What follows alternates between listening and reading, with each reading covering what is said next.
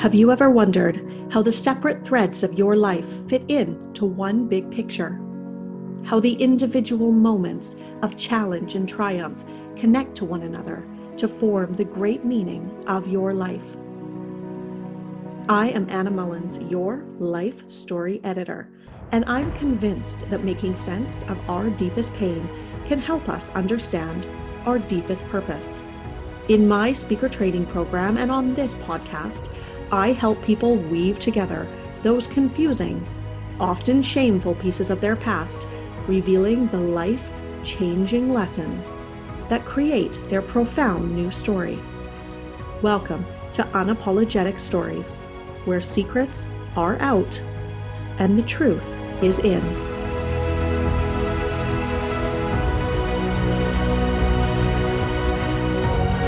Welcome back, storytellers. We are on with Kelly Strongatharm today. She is my guest. And if you've never heard of her, well, you will after today for sure. But let me give you a little snapshot. Kelly is the founder of Ruben's Shoes Society, which helps build educational programming and actual schools, I think, which we'll talk about later, for children in the Dominican Republic and worldwide. But she is also a recently published author of the exceptional children's book, I Am Emmanuel. As a child of adoption, Kelly understands the profound need for all children to know belonging and connection, including the character of Emmanuel. I cannot wait to share him with you a little bit today as well. And in twenty twenty, Kelly became a new mom herself to a beautiful boy from Haiti named Fanelson, and her mission to create impact both at home with Finalson as well as abroad with her big missions worldwide became her next great purpose. Now, we have so much to talk about today, uh, things like her love of animals, mostly her two dogs, um, but also that her life has recently taken on kind of a rebirth, and she has moved to a big giant farm, like five acres, this enormous property very close to me where hopefully I'll be able to visit and have some wine sooner rather than later during this pandemic or after this pandemic. But in any case, we have so much to talk about. It'll be a hugely dynamic edit, so definitely stay with us right till the end. Lots of juicy stuff. We have so much to talk about. But Kelly, you and I have known each other for quite some time now. We've worked together on multiple projects, and you know I just love you and I love everything you're all about. But I really just want to start here, like a little girl talk. Um, how the heck has motherhood been for you in the midst of a pandemic, for goodness sakes? I mean, you started your motherhood journey literally in the middle of twenty twenty in a pandemic. Like, please discuss. Well, first of all, I just want to say thank you for having me, and thank you for that lovely introduction, and my feelings towards you are the same. Um, yeah, so it has, it was crazy. I brought Finalson home um, end of March twenty twenty from Haiti, and um, right at the peak of COVID, when we really didn't even know what COVID was, right? It was It was just so scary. And I had to fly to Montreal um, to meet him. And he had to fly from Haiti on his own. I mean, he was with the, the flight crew, but I couldn't couldn't go with him. And uh, I actually didn't even know if he was going to make it on the plane. I flew to Montreal just hoping that he he made it. And I found out when I landed in Toronto. But yeah, you had to wear the mask. It was very, very overwhelming, um, to say the least. But we were reunited, and it was amazing, and I'm so grateful that he made it home when he did. And the interesting thing for us, um, that there was the pandemic, is that for us it allowed us to that time to really bond and get to know each other. Um, right. Yes, of course. Especially at the beginning, right? You know, I wanted him to meet all my friends and family, of course, but we weren't allowed to. So we just had each other, and we really got to know each other through all of that. So that first summer, last summer, was was really impactful for our our relationship as mother and and son. And and uh, but then through, as time went on, right, and he was not able to to get to know my friends and family, it was tough for sure, because you know, as a new mom, you want to to share everything that your amazing oh, child is, right? Totally. And, and to everyone to get to know him. And but here we are now, he's slowly being able to be introduced to people. And um, but, you know, again, I think c- cultural shock, everything coming from Haiti to Canada, the fact that we kind of had to be in this little bubble, I think was was actually really good for his transition to Canada. Yeah, it sounds like it. It just gives you maybe some time just to root in and and really get to know each other. And frankly, I mean, I know nothing about adoption or the adoption journey. I just don't have much kind of wealth of knowledge in that space at all. I don't have any knowledge really in that space other than stories from people like you. But I can really just imagine that you're just getting to know one another. I mean, I know your adoption journey is long and you have lots of communication as well leading up, but you get to meet this new human who is your son. I mean, that's so profound in so many ways, but you know, maybe small gifts from the universe as far as the pandemic is concerned to give you some time to really root him in here. Yeah, no, absolutely. And, you know, the thing too is he was seven when he came home. He was almost eight years old, right? Mm-hmm. So this is different than, you know, a, a newborn and your relationship there. So he's already established as, as a as a human, right? So we really did need to have that time to get to know each other and, and learn so much about each other. And there's so much that we are the same, but a lot that we're different. He of course. is introverted. He's very extroverted. He has a lot of energy and he loves to talk and sing and, and just make noise in general. So that was a big adjustment for me. It's funny because, you know, you, you think about becoming a mom and everyone tells you, you know, it's it's a lot of work and it's such a change. And you're like, of course, but you don't really understand it until you're in it and yeah. how much your brain changes. Um, and that was something that uh, I wasn't really expecting. Um, and it was it was interesting to, you, you like, everything is different. Your thoughts are completely not yours anymore. You're just so focused on your child. From... Yes, I can relate. Yep. Yeah. Your brain and... disappears. Yeah. So it's like, you don't even have the, the time. I, I sometimes couldn't even understand when some of my friends, you know, we'd be texting and then like ten hours would go by and they're like, oh yeah, sorry. And I'm like, what? How could you not? But now I'm that person too. I text someone at eight o'clock in, in the morning. The next thing I know, it's seven thirty at night. And I'm like, what just even happened with my day? Um, so it is, it's, it's totally different um, than anything that I have ever experienced before on that side, but also on the love side. I've oh. never felt this type of love before. And, Oof.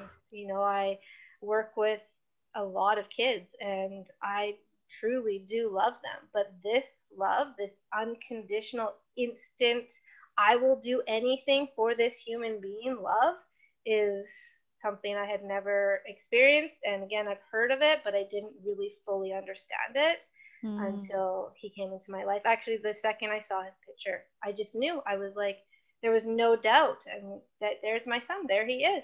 And there he is. Yeah. Oh. Oh, it's so beautiful, Kelly, honestly. I mean, and I love your, your relationship that you have with him. I really can't, again, I just can't wait to be in person and meet him. I feel like I know him so well and I've met him like online, but I have really, really not, which is it's so confusing in the world we live in, in social media and digital media in general. But then you add a pandemic and we really do think, in fact, you and I actually, now that I think about it, I don't think we've ever stood in a room together. Oh my gosh, we've never met. I just had that revelation and I feel right like now. I'm so close to you. That's funny. Isn't that weird though? Like really, really, that I is just, I've just had this huge epiphany now that I'm talking to you. I really, because I just feel like we've known each other for twenty years, frankly. And I have actually never even physically touched you in any way. Like no hugs, no handshakes, like nada. Yeah. That's crazy. That's bonkers. Yeah. What a world. What a world we live in. And honestly, in, so in the pandemic as well. So of course you have this beautiful new family that you're raising. Uh, you are now raising crops. We're just going to like do a quick pivot into what I think is just one of these other, and I, because it's such a core pandemic story in a way, is people are really reevaluating the values that they have in their life. They're reevaluating what's important and what's meaningful to them. They're figuring out ways to, I think, work from home more and find more comfort in those spaces. In addition to obviously Fanelson coming home, you like literally bought a new home and you have moved from, I don't, don't even know how to compare it, not five acres. You did not live on five acres. You moved from no acres to five acres, five actual acres, and are now a farmer. Yeah. Yeah. Okay. So talked, I love this so much. And I was talking to you before we started recording here that I think um, you're like, I don't know if people will find farming interesting. I'm like, I'm so, I'm so interested in this. And I know that other people are, not just because of the farm lifestyle, but because of this need to really ground back into nature, to be living, as you said, you're starting a new kind of plant-based lifestyle. These things are really important to people now, I think more than ever.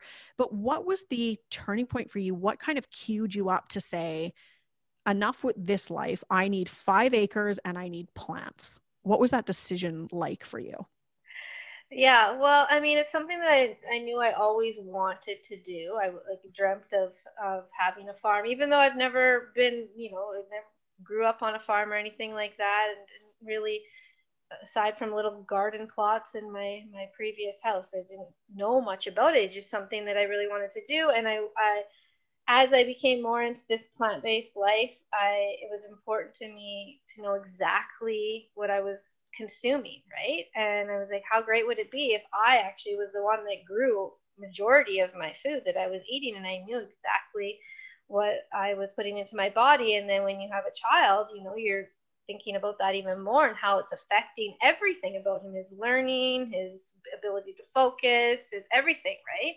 And so it was, um, that became even more important to me. And yeah, so that was one of the main reasons why I wanted to to have the space to um, grow the food that I yeah. love. And I love that this is like, this is a health decision for you in some way. It felt really more true to your personal mission and personal health journey. And again, I think you're right. Your brain does change when you become a parent. You start to think about what you're consuming in a different way. And this was definitely a, a, the choice that you made, but there was also something else you said earlier that I found fascinating, which is that you've always craved more space. As I think we all in some capacity love to have space to, to breathe and to grow. But for you, it was even deeper than that. It was like, you really needed the expansiveness, and that might be the introversion, but what is it about space and kind of really I, want to, I was going to say the word isolation, which doesn't feel necessarily true, but what is it about just the space and the isolation that really brings peace for you personally? Yeah, I know. And I always had this, like, it was like this constricted feeling, like I couldn't breathe. And I'm like, I need more space. I need more space. And I didn't really fully understand what it meant, because I didn't think I needed like a bigger house or anything. I didn't, certainly didn't even want a bigger house, but it was more just the the freedom outside space. Like that's where I do my best uh, visualization, when I can get into a quiet space, right? So I would mm. before maybe go for walks and go to the lake, but you're never really alone, right? And so I just really felt that I wanted, yeah, that, that outside space, and this mm-hmm. place definitely provides it. It's so peaceful here. You can hear all the birds chirping, and uh, you know, the wind, and it's just it's yeah. just you feel like you're on a different planet sometimes when you're yeah, here. I, I feel that so much. And I mean, not everybody has the capacity to grow crops on five acres. However, um, I will say that I think everybody has the capacity to find peace in nature at some point. I mean, access to that is difficult in some urban areas, but the more that we can really kind of remember that we need to pause and like be with ourselves for a while, particularly if we're visualizing things or we are, goodness, a new mom, right? It's like, how do we find that pause for ourselves where we can really just breathe for a bit and find space where maybe space doesn't exist? I think that's super important when you're, you know, manifesting anything, frankly, but let alone the things you have manifested in your life, which we're going to talk about, including, um, how's that for a segue, including um, a literal school in the Dominican Republic. Can we talk about Ruben's Shoes a little bit. Uh, you are obviously the the brainchild behind Ruben's Shoes, and it is in the Dominican. But tell me what and how.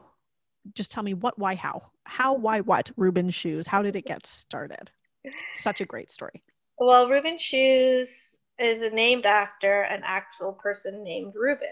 So Ruben was a little boy that I had been sponsoring in the Dominican from the age of three till ten. So for seven years, I was sponsoring him, and, you know, you're writing the letters, and you're getting to know him, and I wanted to, to meet him. So we, my mom and I went on a vacation to the Dominican Republic, and I asked if I could spend some time with him, and I was allowed to, and we spent the day with him and his sister. So he's ten at the time, and I felt like I had known him, and there was this instant connection, even though we weren't able to really, you know, share in the same language. We were just able to feel each other's love, essentially. He's just this most incredible, I always want to say little boy. He's not little anymore. He's nineteen, and he's he's, he's much taller than me. Um, but then he was this this sweet little boy, and throughout the day I just kept thinking about how, you know, how he's no different than a ten-year-old boy in Canada, except that he was born into a country with less opportunities. And I left my visit with Ruben wanting to do more, but what do you do? How do you create change? Um, and something that stuck out in my head was a lot of kids in this village were running around without shoes on. And I did a little bit of research on that and found out that kids in many countries like the Dominican Republic aren't able to attend school unless they um, have a pair of shoes. And so I said, hey, I got friends who have lots of kids who have grow, outgrow their shoes quite quickly. I'll collect a couple hundred pair and I'll go back and hand them out. But as soon as I got home and I, I shared my story with the community, it just blew up, and the next thing I know, we were sending ten thousand pairs of shoes to the Dominican a few months wow. later in a shipping container, and try to have to figure that out. So that was crazy. That's kind of how it all started. But then from there, it just kept going and going, and the organic growth that came from it and the support that we had, and it just showed me how hungry people were to to help and get involved, and they just wanted that that right fit for them, and the transparency of it all, and being a part of the growth. So I think that's what really helped um, guide us to, to grow the elementary school from the four rooms to now three floors, and it houses over three hundred students. And um, we feed them and educate them. And then of course, because it's elementary school, well, we need a high school, right? The kids were like, we don't want to leave the elementary school. This is our family. We feel very safe here. Well, we need to to build a secondary school, which of course, again, I had no idea how to do, but was determined to to make it work. Yeah. And I can't even imagine too the, um, just the deep amount of kind of research and knowledge that has to be done, even just regarding the local area, and the challenges with even um, just cultural things like the need for children to work in families at certain ages. I mean, there's so much that has to go into this that I certainly don't want to glaze over this as just a couple of great things and some pairs of shoes, because you've done some really, really deep and thorough work in as far as organizationally and connecting with people in the Dominican to make sure that this is sustainable. The norm is the children work at very young ages or take care of their siblings um, because their parents need to work, and a lot of their stories were, yeah, they're, they're, they're tough, and they're, the support isn't there, you know, the government support isn't there the same way as it would be, say, here. And I'm not saying, I know there's a lot of, of issues and, and things happening here as well. And I encourage people to get more involved. I really, really do. And follow your heart, right? Because we all want to do something, but we can't do it all. So it's, you pick the one thing that speaks to you and, and go after it. But then this happened to be for me in the, in the Dominican, and we're doing a little bit more here for sure. But anyway, that's kind of off, off to the side there. No, this is, I think it's all really important. And I think it ties in nicely as well with, I mean, everything that you do, and, and all the conversations I've had with you is like, how do we get more money? How do we raise more awareness? How do we have more people really understand, and not just understand about this one charity or this one mission or um, this one particular project, but really for you. And I think this is really a monumental theme in your life that we'll kind of dig in on a little bit here. It's really about letting children um, or giving children an opportunity to be seen and to belong and to feel that they are actually a part of something. And a lot of that is rooted in your own journey, because you, as well as being an adopted mom, adopted, I know that is not the right term. We use the term mom, but as well as becoming a mother through the process of adoption, which is probably a better way to say that, uh, you were also yourself adopted. So you were eleven days old, I yeah. think. Yeah. Yes. Did I get that right? Okay.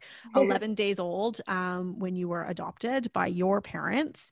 And I just wanted you to tell us a little bit about what meaning that has provided in your life and how it kind of has taken you on this journey of seeking out belonging for other people, really helping people feel that they are supported. Yeah. I mean, I guess it's as, as wanted as I felt, because I have incredible parents who really did want me because of their journey too, right? And my extended family, for sure.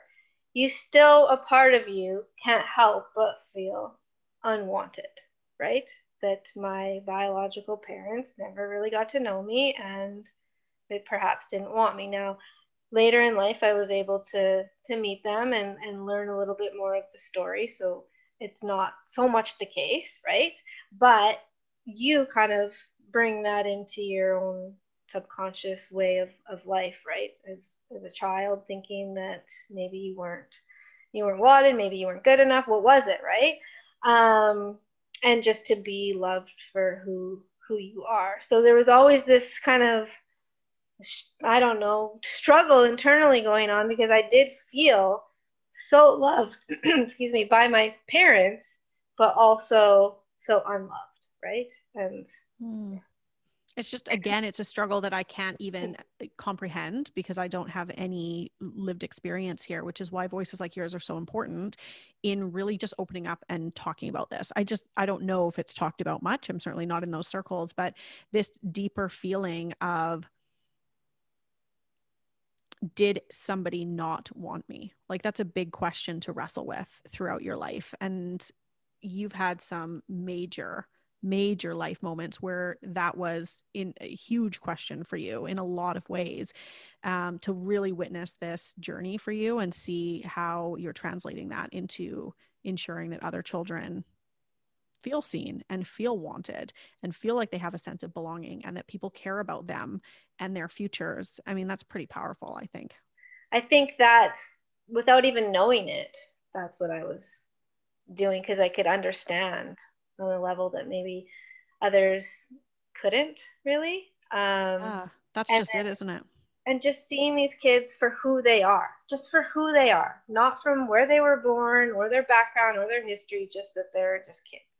And that they deserve the same type of opportunities, the same type of love, the same type of life, really, right? So I guess that did come about through my own life, even though looking back through my childhood, like I had an amazing childhood, and I'm so grateful um, that I was placed with my parents, because the life that I was given because of them, I wouldn't change a thing. Right. Like I, I'm glad this happened for sure. Mm-hmm. Um, but it comes with other stuff, just like anybody, right? Everybody has stuff through their past, um, but it's what you do with it and how you learn from it and how you use it in maybe more of a, a positive way. Yeah, that's a beautiful reframe. And you've used it in such a positive way, this whole message that you're talking about, which is that at the end of the day, you and everybody else across the world is just a child at some point. They're just children who deserve opportunity. And that was really the inspiration for your book, which I had the honor of working on in small doses along the way, um, called I Am Emmanuel. So tell us about this book. And I know that the proceeds for this is all directed to Ruben's Shoes. So again, it's part of that greater mission. Um, but talk to us about I Am Emmanuel and the importance of this book. So Emmanuel's character is based on multiple stories of the students of the Dominican Republic that I've got to know over the years, right? So I kind of compiled all their stories and created it into Emmanuel's life. And just showing that Emmanuel is just this beautiful, bright child that's just no different than any other child around the world. He just happens to live in a country with less opportunities. And then it just shows what his life is like. And so when other kids are reading it from different countries, maybe they'll see themselves in Emmanuel. Um, and but then also see kind of some of the differences. And so I wanted to create this book that could be used as a tool to kind of open up these conversations um, with children, either by the parents or by, the, by uh, educators, and have these conversations that maybe people aren't having or they're finding difficult to, to open up with. And that's basically why I created the book. And I also really wanted a book that uh, my son could identify with. Um, right. You know, there's in, in a positive way. Yes, we talk about Emmanuel's life, and that's just his life, but he's, there's still so much positive, exciting, it's fun, it's super relatable, um, and it's easy to, to understand. And mm-hmm. I think people have a lot of emotions as they read it, and it's very interactive and, and, Yeah. Yeah, it is. And it takes us through the life of Emmanuel. And I mean, just circling back, because I know I said this at the top, but your son, Fanelson, his origin country is right next door to the Dominican. So this really was a story and a gift to him as well, to see that, again, you belong and you are wanted, and all of the lovely things that Emmanuel kind of presents to the world as well. Um, but we follow his journey, and he's just, as you said, he's just a kid. He's just a kid, and he's making meaning out of his life, or wants to create meaning out of his life, and has visions for the world the same way we all do from time to time. And we think we want to do bigger things and, and brighter things and broader goals and dreams. Um, all kids have those goals and dreams. This is not unique, certainly, to a first world country where we say we just because we may have access to more hopes and dreams and goals uh, doesn't mean that they don't exist for people who live with fewer opportunities around them. So I think you've done a beautiful job really depicting that through this story. It's so beautiful. So it's called I Am Emmanuel. Um, all of the proceeds go to Ruben's Shoes Society. And so you can actually buy the book. Now, this will all be in the show notes, of course, but you can actually buy the book at Ruben's Shoes dot com. I won't spell it out for you, but please go to the show notes and go find Ruben's Shoes dot com and click on it and buy this beautiful book. Buy one for other people in your family, buy more than one copy, take them into the schools. That is so important with the component of education that's built into the narrative here as well. Um, but you can also find it on Amazon, and at some point in the future, which I am so excited about for you, uh, we will also have Kelly's exceptional platform and all of the work, and we'll be able to find all of her projects there.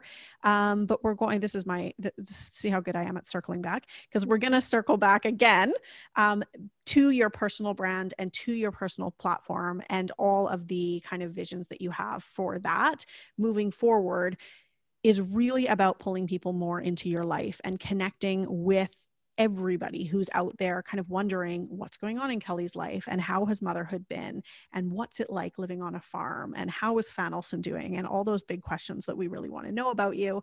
Um, but really it's rooted in your desire, not just to show people how to grow cucumbers, because you don't really know how yet. I don't think. But um, just how to create the life you want. And I am, I really want to dig in on this farming stuff a little bit, this big open space that you now have in these crops.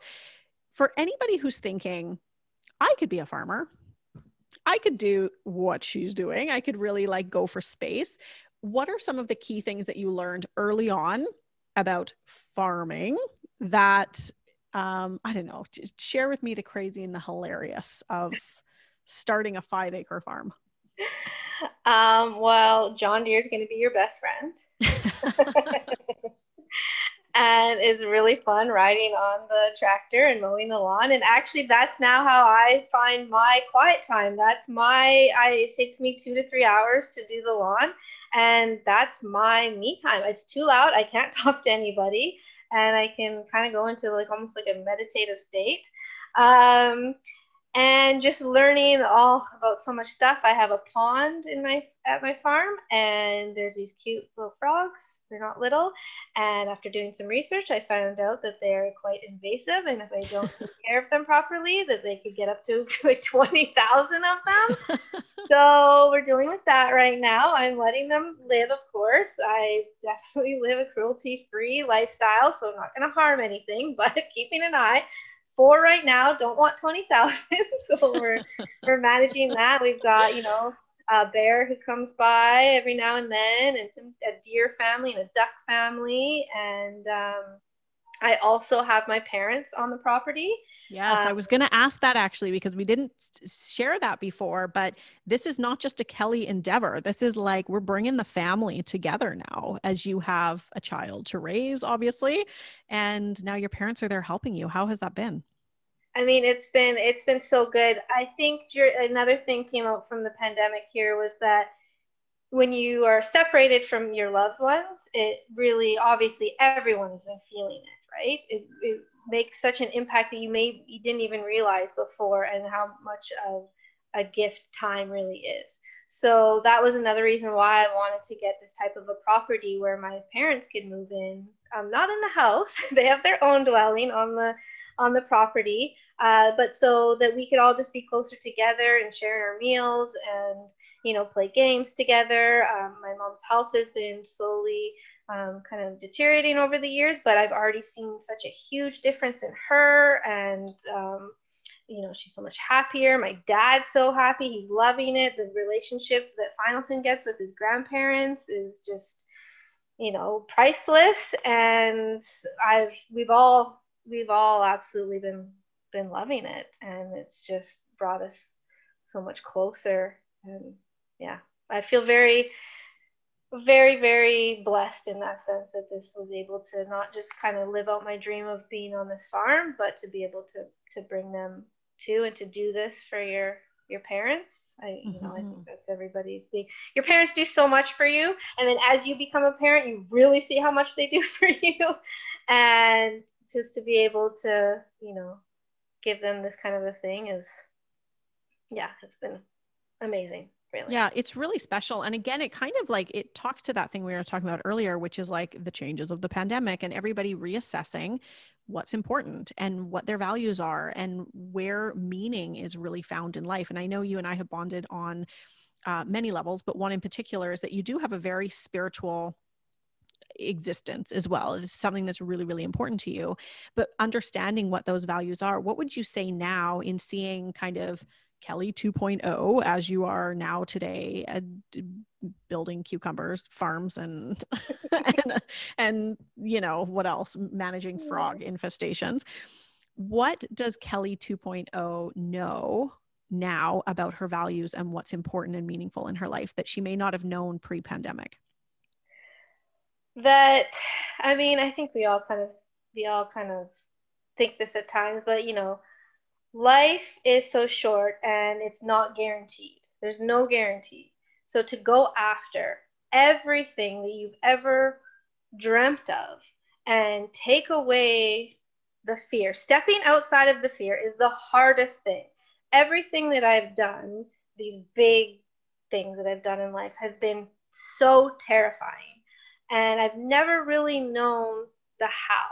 And so to be able to let go of the how and to just live in the present and be completely in the believing, the faith of just it's going to work out how it's supposed to work out, and it's going to take you down the road that it's supposed to take you. Sometimes you're not, it, it's not something that you thought it was going to be, but it could end up being much better than you ever could have dreamed of. And so just, yeah, stepping outside of that fear and and having faith that it's going to work out.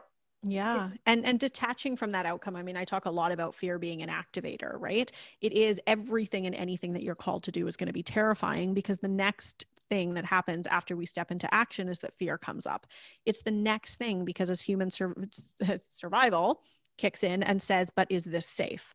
And so our bodies are trying to keep us safe from something that we have never explored before, something that we've never done before. If it's new, by virtue of the fact that it's new, from an evolutionary standpoint, we are going to have the fear kick in and say, but is it also safe? It's new, but is it also safe? And then our minds, of course, when our minds and our egos kick in, we're like, is it also emotionally safe? And we have all these other stories and meetings that come up, things that you and I have talked about today even, which is like, will I be wanted? Stuff, stories, and reframes that we've had because of other patterns in our life or other things that have happened to us. So really being able to detach from that and knowing that, you know, it's, it might be different. It may look a little different from what we anticipated, but it doesn't mean that we don't do it or that we don't try. I mean, that's such a great lesson here. And you said something that I found really, really interesting as well, which is like, life is short. Life is short and we need to just make things happen. And I know you have some personal experience with loss and trauma. It's another reason why you and I have bonded in the past, is really seeing these experiences of, holy moly, you can really lose people. You can really lose people. And which means that we are equally as close to, you know, potentially not living out those hopes and dreams. So um, I'm not going to go into too much detail about that for a couple of reasons, because Um, there is another book on the horizon for you where a lot of these stories and what has brought you to these revelations uh, is on the horizon, that on this new platform that you are kind of launching, that book will also exist one day. And I really do want people to start to get to know you online, start to get to know what you're all about, because there's always, as I say, a deeper reason. There's a deeper why behind everything. And figuring out what that is, and particularly in your case, Kelly, I think it's fascinating. And I think that I want the audience to follow along and really figure out, eventually learn a little bit about you through the pages of that book too, which will be just such a gift when it's out on shelves, for sure. Um, but everything you're doing, frankly, is just tremendously inspiring. And I think um, this is such a beautiful way to kind of wrap today as well, which is um, let fear be the activator. There's always going to be fear, always going to be fear, but there is also an opportunity in everything, in all kind of painful experiences, to have kind of a rebirth. And I'm going to end with something that you told me that I'd love for you to weigh in on here. You told me in one of our first conversations we ever had, which is that uh, children of adoption have two birthdays, and you have this opportunity to be literally Kelly two point oh. Can you talk to me about that? Because it was new for me, and I'm assuming it might be new for other listeners who are like me, have really no information about being adopted or adopting a child. What is this about the beautiful two birthdays and the meaning behind it? Yes. So in my family, we celebrate the day that we became a family, as well as the day the person was born, right? So we have the regular birthday that everybody does, and that one is focused with Um, it's either my friends or now Finalson's friends. But then we have our special birthday, and that's for our family to get together, and, and whoever it is, my birthday or Finalson's special birthday, get to pick the meal that you want, and we just celebrate becoming a family. Um, and I love it. It's the day that my parents share my adoption story, the day that they tell me their experience of me becoming their daughter and how much they wanted me. And now I get to do that with Finalson, and he he seems, I mean, we've had one so far, but he loves it. He loves telling people he has two birthdays, his special birthday. I loved it too. I'm forty-one and we still celebrate it, and I still want my parents to tell me that story because of that underlying desire, like need, I guess, of feeling wanted. And so when I tell Finalson that I wanted him well before I even knew him, well before he was born even, he just can't believe it, right? Because it was hard for him too, right? That, that wait, with, after we met each other, it was, it was tough.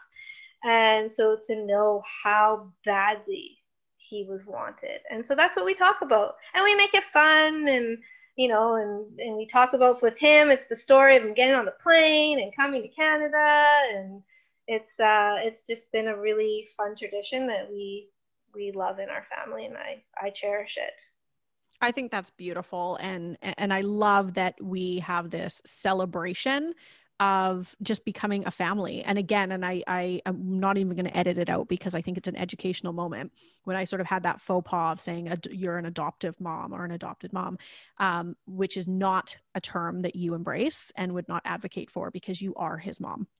And so I'm leaving it in because I think it's a it's a point of teaching here for everybody, um, for people that are not necessarily educated in the adoption space, um, that you are absolutely his mom, and that should should be celebrated for so many reasons. I mean, we don't have to go into all of them today, but for so many reasons that most people probably understand, um, but just really pe- bringing people together in families, but also in the Dominican, all the work you're doing through this book, through your storytelling journey, and now truly connecting to people about what it means to root into your values and find the things that really matter to you, bringing your parents literally back to your home and reconnecting family. I mean, what an absolutely incredible kind of constellation of belonging that you have created in your life. I think it's beautiful, Kelly, and thank you so much for being here today. Well, thank you for having me and for always supporting me the way that you do. I cherish our friendship so much, um, personally and through business. And I'm just so grateful that you've come into my life the way that you have. Oh, likewise, I will be cheering you on always, as you know. Um, but thank you for being a part of Unapologetic Stories. Thank you for having me.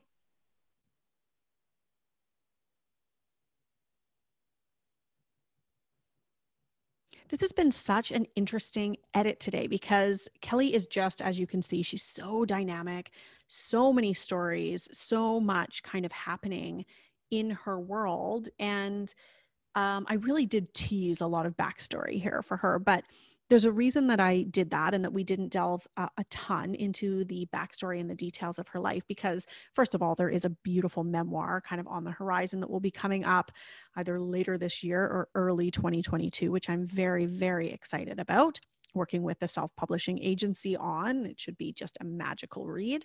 But I also think it's important as well to know, Uh, particularly in Kelly's story, but everyone's story.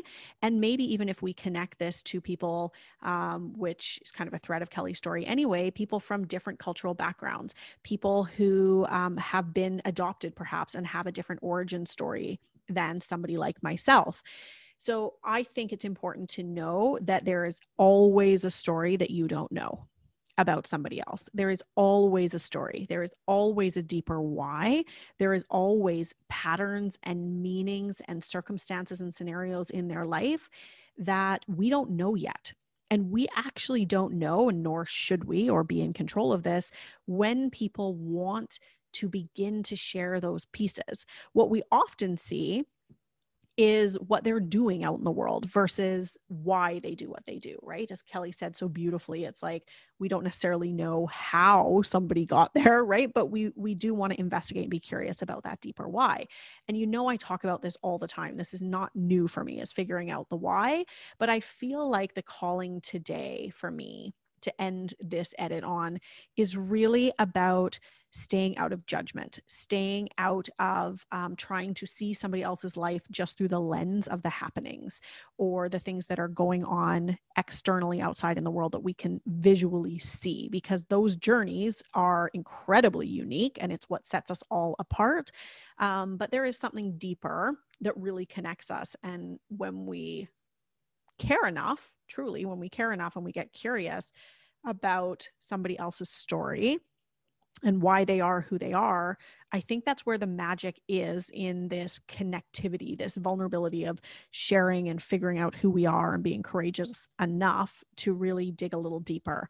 So anyway, those are my thoughts today. I hope that they resonate with you, because not only do I want you to eventually read this book and follow Kelly and, and see what has gone on in her past that's really brought her to this place, um, I just think it's important for all of us to ask more questions, to do more research, to, if we see something happening either at home, in our own backyards, in our own neighborhoods or communities, ask how we can help, ask how we can care more, um, stay in service, and stay out of judgment, so that we can all find that deeper sense of belonging. Until next time. Thank you for joining this edit of the Unapologetic Stories podcast. If you're ready to share your truth and rewrite your personal life story, connect with me at unapologetic stories dot com for all the details on speaker training, storytelling, and strategizing your way through this one big life. If you've enjoyed listening, we would love for you to leave us a five-star review on your favorite podcast listening app or Apple Podcast. And don't forget to follow me on Instagram and Facebook at Unapologetic Anna for new speaker training start dates. Until next time, stay brave, stay unapologetic, and keep bringing in your truth.